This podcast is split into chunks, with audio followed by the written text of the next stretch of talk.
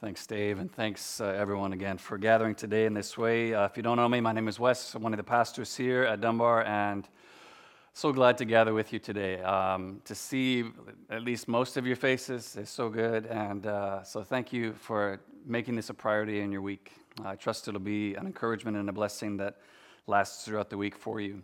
Uh, we're going to do now what we do each week: uh, take a passage from God's Word and look at it together, talk about what it means, why it matters, and what we should do about it. So if you have a Bible with you, or Bible app, whatever it is, could you turn now to Matthew chapter 7? Continuing in our series through Matthew, uh, coming out of Matthew chapter 7. We'll start at verse 1. And when you found that, if you are able, would you stand together with me for the reading of God's word?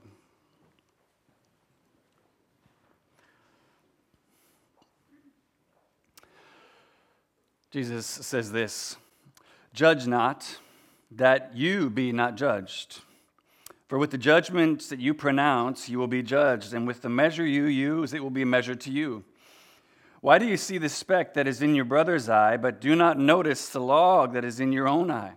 Or how can you say to your brother, Let me take that speck out of your eye, when there's a log in your own eye? You hypocrite!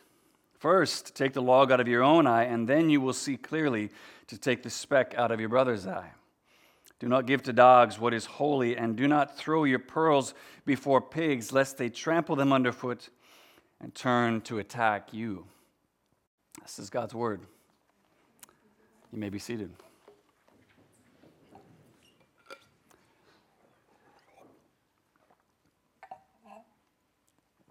Let me pray for us for a moment, then we'll dive into this. Spirit of God, would you now just illumine the preaching of your word? Open this up to us, reveal to us what it is that you want to show us.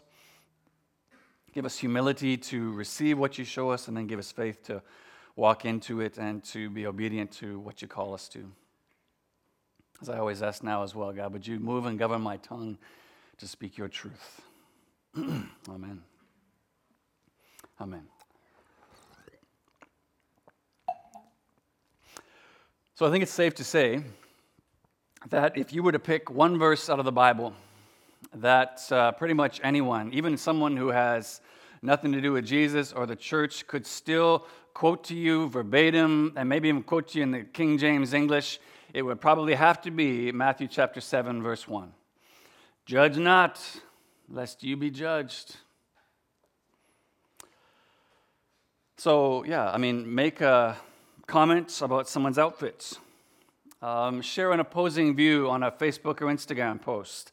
Um, question whether or not Squid Game is really worth all the hype that it's getting right now. And somebody will pause you and stop and be like, man, you, you, you Christians really are judgy, aren't you? Haven't you heard? Like, doesn't your own Bible say, judge not, lest ye be judged? So, and, and yes, it does. We just read it. Yeah, it does say that. And, and to be fair, I mean, whether or not you're a judgmental person or not yourself, uh, uh, Christians and the church in general, they've absolutely earned that label over the years. Um, mostly by being judgmental, uh, just by being super judgy with people, uh, very often uh, holding people to a kingdom standard, expecting kingdom values and behavior from people who are not yet part of the kingdom. Um, and so that's the problem. But of course, the unspoken assumption in that uh, that's embedded within that rebuke is that no one should ever make judgments about anyone. Like, that's just not something you should do at all. And, and the world would be a far better place if we would just adopt more of a live and let live, you do you kind of attitude in general. And, and I don't know, maybe, maybe there's some truth to that.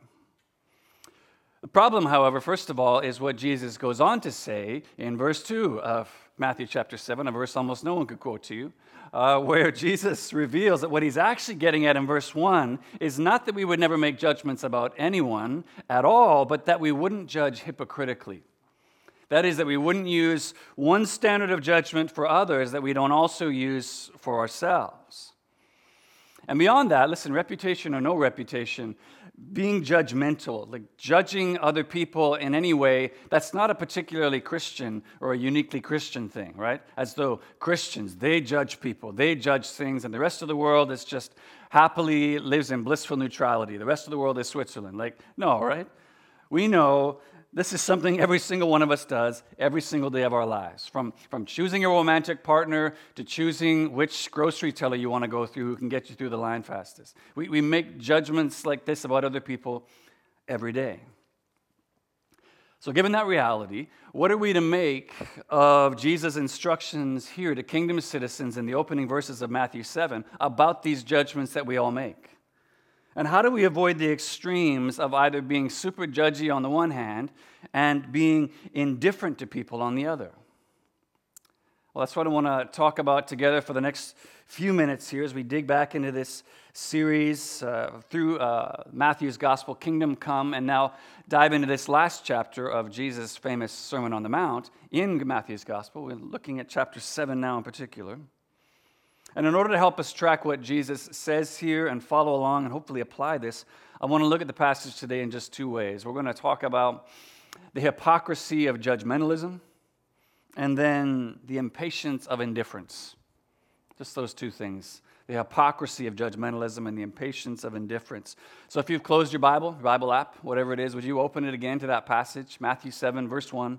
Follow along with me here as we look at the importance of discernment in the life of a kingdom citizen. I think that word in particular, I think that really sums up well what Jesus is actually getting at here discernment, while also considering what Jesus has to say about how to avoid those ditches on either side. Okay, so let's look at, first of all, at the hypocrisy of judgmentalism. Hypocrisy of judgmentalism. So if you look at the way Jesus begins here in verse 1, this, this new section of teaching, you get the sense right away that he's presenting both a rebuke as well as a warning. You know it's a rebuke because you don't tell people to stop doing something that they're not already doing, and he's saying, don't do that. And you know it's a warning because of what Jesus goes on to say there in verse 2 to further qualify what he said in verse 1, reminding people that the standard you use to judge others will be used to judge you as well. And something important to point out is that because it's Jesus saying that, Jesus is saying we'll be judged with the judgment we pronounce, we'll be measured with the measurement that we use on others. That means not only are we going to be held to that standard in the judgment that we use by other people, they're going to hold us to that same standard. It means we're also going to be held to that same standard by God. As D.A. Carson rightly points out, those who judge like this will be judged in turn not by men, which would be of little consequence, but by God which fits the solemn tone of this discourse. He goes on The disciple who takes it on himself to be the judge of what another does usurps the place of God and therefore becomes answerable to him. And we can see there by that comical example that Jesus offers there in verse 3 and 4 of trying to remove a speck of sawdust from your brother's eye while you got a, a, big plank of wood coming out of your own, we can see how using one measure for their judgment of others and a very different measure for themselves was exactly what was going on and exactly why both this rebuke as well as this warning of Jesus was needed. But the problem, however, is not in getting people to agree that we shouldn't be hypocritical, that we shouldn't have one standard of judgment for ourselves and a different one for other people. The problem, as John Stott masterfully puts it, is, is in seeing how often we're blind to the fact that we're doing this. He says it this way The picture of somebody struggling with a delicate operation of removing a speck of dirt from a friend's eye while a vast plank in his own eye entirely obscures his vision is ludicrous in the extreme. Okay, check. Yet, when the caricature is transferred to ourselves and our ridiculous fault finding, we do not always appreciate the joke. We have a fatal tendency to exaggerate the faults of others and minimize the gravity of our own. And, I, am confess, guilty myself. Uh, I think we all would say, yeah, yeah, that's, that's me. And that's it, right? That's the, hip, that's the hypocritical part. That this is the hypocrisy of judgmentalism and why Jesus so strongly condemns this in the life of his kingdom citizens, just as he did back at the beginning there of chapter 6 when he was condemning hypocrisy in the way we practice our righteousness, our giving, our praying, and our fasting. Uh, same thing here he's condemning this, this hypocrisy in our judgmentalism. And it is. It's, it's, it's hypocritical, first of all, because just as we saw, you're, you're judging someone with an unjust measurement. You're using unbalanced scales in order to judge other people. Where, where I see the tiniest of issues in someone else's life as in desperate need of being pointed out, immediate need of being addressed. All the while minimizing, ignoring far bigger issues in my own life, and then and, and expecting nobody to have a problem with that. You know, it's, it's that, that criticizing, condemning some kid for, for, forgetting to reapply sunscreen after he gets out of the water at the beach while I got a cigarette hanging out of my mouth. You know, it's like complete, you're, you're not getting the fact that, yeah, this, this one is actually the same thing. It's also hypocritical because, and, and this is extremely common in all judgmentalism and judgmental people, it assumes a comprehensive understanding of all the circumstances. I see all the inner motives of what's going on behind someone else's behavior that I'm pronouncing judgment on them. I, I see very clearly what's going on and why you did that. I understand fully. All the while, counting, calling out foul anytime anyone does that to me. You're saying, listen, you don't know the circumstances, you don't know my life, you don't know what's going on in, in my own uh, circumstance. Again, with this very tiny, tiny lapse in judgment here. You can't see. I think this is exactly there what D.A. Carson was referring to when he talked about judging others being equivalent to standing in the place of God. Because what we're doing when we judge people like that is we are assuming that we have an omniscience about everything about the circumstance that we're judging. When the reality is that what I observe in your life, when just by watching you, is maybe, maybe 25% maximum. I, I see the fullness of the picture. And that's being generous. Uh, maybe someone in your family, maybe it's 50%, but still, we, we see so little of what's actually going on in the circumstances that we're casting judgment on. Lastly, it's hypocritical, this kind of judgment, because it presents God Himself to others as this fault finding, eye in the sky kind of tyrant that we need to constantly try to earn our acceptance before. We're, presenting God that way to other people, all the while standing here in church praising God for the fact that we stand faultless before Him for His free, undeserved grace for all our failures. Presenting a hypocritical picture. I'm accepting His free grace for myself while condemning others.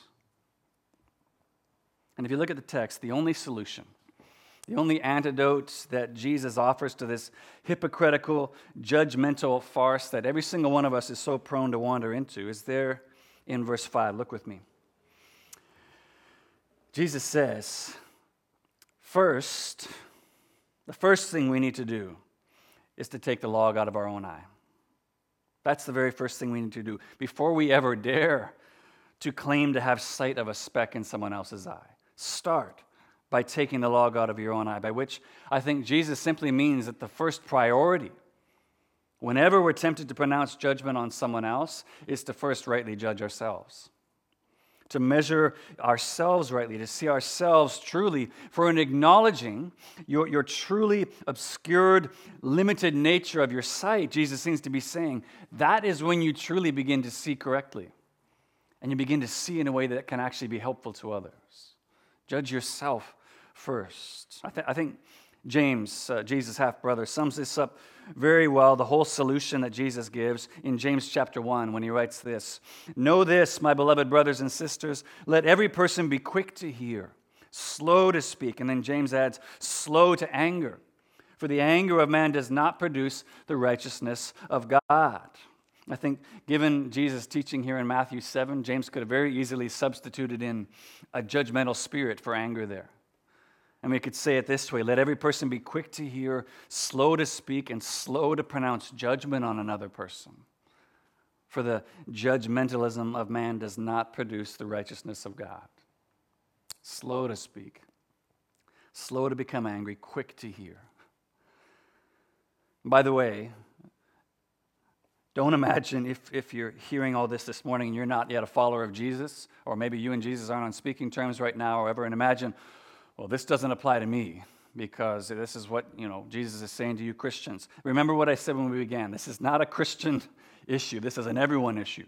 We all struggle with this. We're all hypocrites to one degree or another in the way that we cast judgment on others and we hold them to a standard that we don't hold ourselves to. So, just in general, I think we could say we could, we could all stand to be a lot more quick to listen, a lot more slow to speak, and much slower to pronounce judgment on others.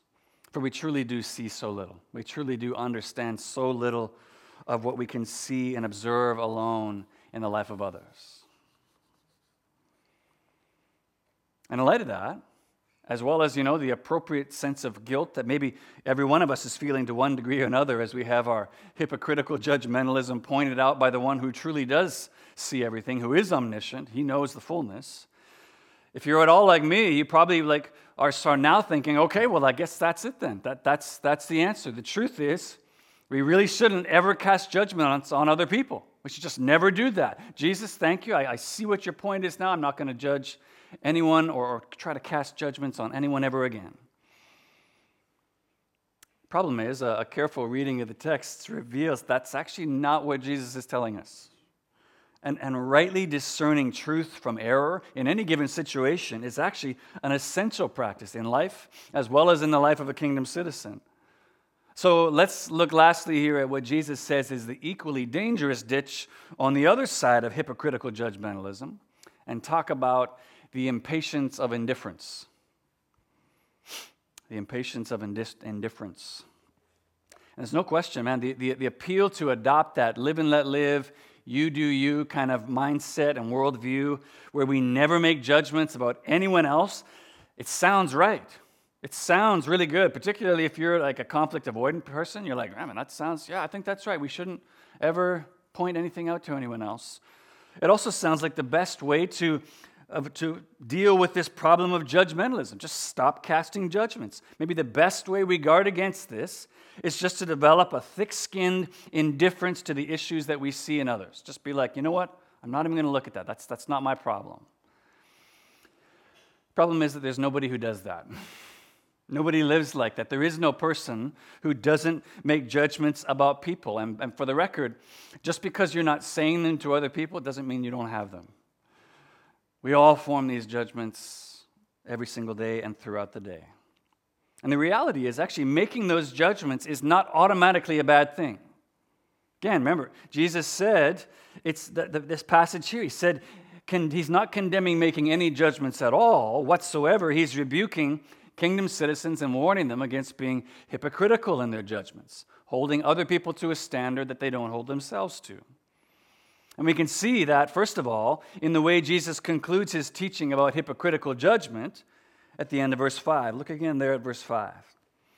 He says, You hypocrite, first take the log out of your own eye, and then you will see clearly to take the speck out of your brother's eye. Okay, so we can see here the goal of removing the log in your eye is not an end in itself.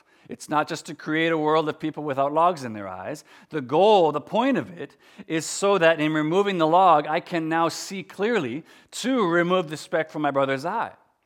But in order to see a speck, in order to know that it's a speck there, I do have to make some kind of judgment about the situation that person is in, right? I have to see that they do have a speck in their eye and have to discern that that's what's actually going on. F.D. Bruner says it this way the sum has often been used as a cover for moral laxity and as an excuse for indifference. But sawdust in the eye hurts and it impairs vision. Problems in Christians and churches do impede mission. It's entirely legitimate to help others remove specks from their eyes, but helpers must first be aware of their own lumber. I like that. And the reality is, if you're a member of this church, which means you've signed our church covenant, the reality is we've agreed to make judgments of one another. We've said to one another, as confirming my life's goal to be like Jesus, I want to be accountable to you to point out specks in my eyes. Please do that. Please help me to remove those things. And, and you've made yourself accountable to me and to others to, to do that for you. We've agreed to be judgmental with each other in an appropriate way because affirming our life's desire to be like Jesus, we know we can't do that on our own. We need the help of others, we need the help of a family in order to accomplish this. I think John Stott, again, he sums up what Jesus is actually calling us to very well when he notes this. To sum up, the command to judge not is not a requirement to be blind, but rather a plea to be generous. I got to say that again. That's so good. It's not a requirement to be blind, but a plea to be generous. Jesus doesn't tell us to cease to be rational human beings, suspending our critical powers which help us to distinguish, distinguish us from animals, but to renounce the presumptuous ambition to be God by setting ourselves up as judges. And I think uh, what Stott says there about our powers of critical reasoning, that they distinguish us from animals, leads us really perfectly to the second reason, we see Jesus is not condemning us for making any judgments whatsoever, and, and why that's actually such an important thing for us to do. When he goes on to say in verse 6 there, look, look what he closes out the teaching with again. Do not give to dogs what is holy. Do not throw your pearls before pigs, lest they trample them underfoot and turn to attack you. This is actually a classically difficult verse to translate. Um, a lot of different uh, understandings and interpretations about what Jesus is talking about there. Um, when he warns against giving holy things to dogs, what does that mean? Giving pearls to pigs? Like, like what, what are the pearls? What, what are the holy things? Who are the dogs and the pigs in there? Like, how do we understand what Jesus is actually saying here? I'm going to give you just kind of two majority interpretations. One is that Jesus is talking about the pearls and the holy things that he refers to in verse 6 are the help that we seek to offer other people in removing specks from their eyes. So that's, that, that's the first idea of what he means. Another interpretation, given what Jesus goes on to say later in Matthew 13 about a pearl of great price being the gospel of the kingdom, is that he's referring to our sharing of the gospel with unbelievers. Either one of those interpretations possible, but listen, the point is regardless regardless of whether the pearls are the help that we offer in removing specks or sharing the gospel itself. What Jesus means by referring to those people uh, uh, that we offer those pearls to as pigs and dogs, he's not trying to be insulting of them. He's not trying to be degrading to them. Rather, he's calling us to rightly discern two things the, the way in which we offer help, and to rightly discern, even more importantly, I think, the timing when we offer those things to others. That is, Jesus is not speaking here to those that we're seeking to help, he's speaking to the helpers. Just think about it. Just imagine those of you with pets. What would happen if you were to fill their food bowl this morning with, with pearls, actual pearls, just filled up the food bowl? You get a picture pretty quickly uh, of, of, because an animal doesn't have the powers of critical reasoning that a human being does, they have no ability to estimate the value of what's being offered to them. And so, what are they going to do? They're either going to be like, sniff, sniff, walk away, trample on it. If you're throwing pigs into a, uh, pearls into a pig pen, they're just going to step on them. Or they're going to be mad. They're going to be mad because they're hungry and you're giving them something that has no good taste, seems useless, and they're going to turn on you and tear you to pieces. Pigs apparently can really do this. Um, and an example of this, which maybe you might be familiar with this, this uh, kind of understanding of the way people think and, and respond to things, comes from Psalm 73. there, David is bemoaning the apparent ease of those who live their lives with no reference to God, while he's struggling to follow God himself and dealing with the, the difficulty of that. And when he finally comes to realize the mistake, that he wasn't seeing things properly, and he's repenting of that view, he says this When my soul was embittered, when I was pricked in heart, I was brutish and ignorant. I was like a beast towards you. So we're starting to get the picture. Responding in a beastly way is I don't understand the value of what's being offered to me. I can't see what you're putting in front of me. And so I either ignore it as nothing or I'm angry and turn on you. Because if you transfer that understanding now onto how we help to remove specks in the eyes of those that we care about, or even sharing the gospel message with someone else, I think it's pretty easy to see that that help, it's not always readily received, is it? I think that's pretty easy for us to imagine. When we try to offer that help to other people, a lot of times they're like, excuse me. They give us that, who are you to judge kind of attitude. Or even, even when we're trying to share the gospel with others, it's not always easily and readily received by them.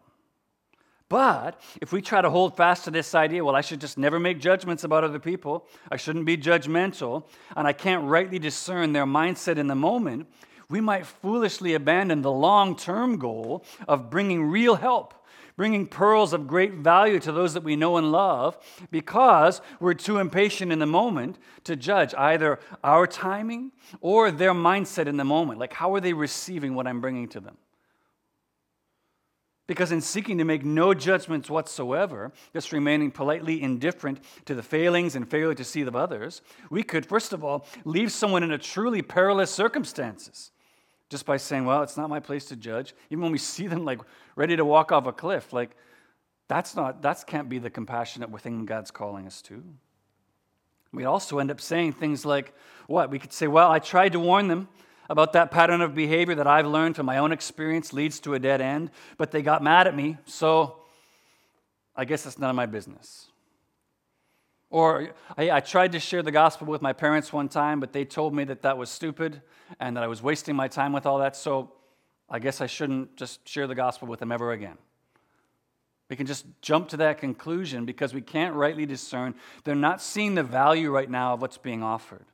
So, what can I do differently? What's my mindset that needs to change in the way that I'm offering this? Or can I be more patient? Can I have more of a long term view in mind that doesn't see like you have to accept this right now because I offered it to you? This is, these are pearls. You need to receive them and you're not seeing it.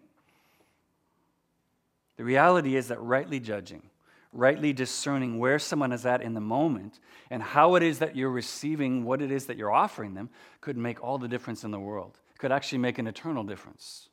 If only you'd be compassionate enough to risk sharing that judgment with them and patient enough to wait for a more opportune moment, wait for a time when they're more open to receive or even offering in a different way.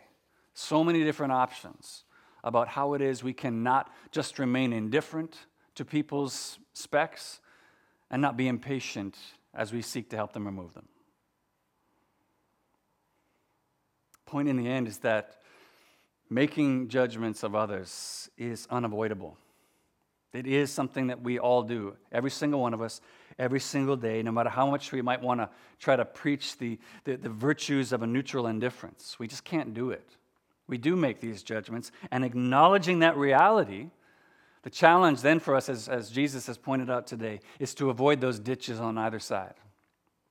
Avoid the ditches of hypocritical judgmentalism, holding someone to a standard of judgment that you don't hold yourself to, or impatient indifference, on the other hand, that either refuses to help at all or writes people off too quickly because we're unwilling to rightly discern their beastly response in the moment. And in light of all that, the first question I want to ask you to truly consider in closing here is this Am I sitting in either one of those ditches as it relates to the judgments that I make every day? Just think about your own life. Think about this past week. Am I sitting in either one of those ditches in the way that I pronounce judgment on others? Am I a fault finding person? Feels the need to point out every speck of failure in others while being completely blind to my own faults and offended when someone points them out? Am I withholding the help that someone else might need genuinely from me because it's not my place to judge? I shouldn't, it's not my place to say anything to them. Or because they didn't gladly welcome the help the first time I offered it. So that's the first question. Am I sitting in either one of those ditches? The second question is to consider Am I living out what Jesus is actually calling me to do in this passage, which is to be discerning? Am I being discerning in the way that I make these judgments that we all make every single day? Because discernment, again, not judgmentalism, not indifference, discernment is judgment of someone else that is, first of all, made with humility. It's made with the humility to realize I don't see the whole picture here. And my own vision is obscured by the sin and the weakness that's blocking my own sight. And it's also judgment and discernment that's made with compassion as well as patient commitment that cares enough about someone else to offer help and that is also willing to walk alongside that person as for as long as it takes for them to see the value of what it is you're offering. It's a commitment. First of all, to, to, to point out the speck, but then also to walk alongside someone as long as they need. Maybe that sounds hard. Maybe that sounds like that's a lot to take on. But the reality is, we can do this we can be discerning like this, and I think being discerning like this as a church uh, is going to have massive implications when we think about our vision, both for ourselves being in process as well as being those ministers of gospel renewal. Because this is what we experience. We, by discerning this way in the judgments we make, we make, we are actually following the pattern of the exact way that Jesus deals with us. For in love, God looked down and rightly discerned my desperate need. He discerned my helpless state, but rather than remaining indifferent to me, he humbled himself. He didn't have sin to take out of his eyes, but he humbled himself. He came down to earth. He put himself right at my level, right where I could reach him. Jesus tells us he didn't come into the world to condemn us, but to rescue us from condemnation. And yet, like beasts, we didn't see the infinite value of what he came to offer. And so we trampled on him. We turned and tore him to pieces. And yet, in love, he patiently persevered in that love right to the end, right into giving his own life in order to seal my pardon. And now, not only that, praise God, not only did he persevere then, he continually, patiently perseveres with us until at last, one day, we will stand before him free from condemnation and also free from every speck and plank that continues to obscure our vision in this life. That is all of our experience. We've all experienced that from Jesus as kingdom citizens, and that's what he calls each one of us to as citizens now to live out in the midst of the everyday judgments that we make. We'll never do this without his help, so Spirit of God, help us to do this. Help us to hear what you've shown us today, and in the judgments we make every day, help us to judge rightly. Help us to discern rightly, not hypocritically, and not being indifferent to others. It's only by your grace and by your help we can do it. I ask that in Jesus' name. Amen.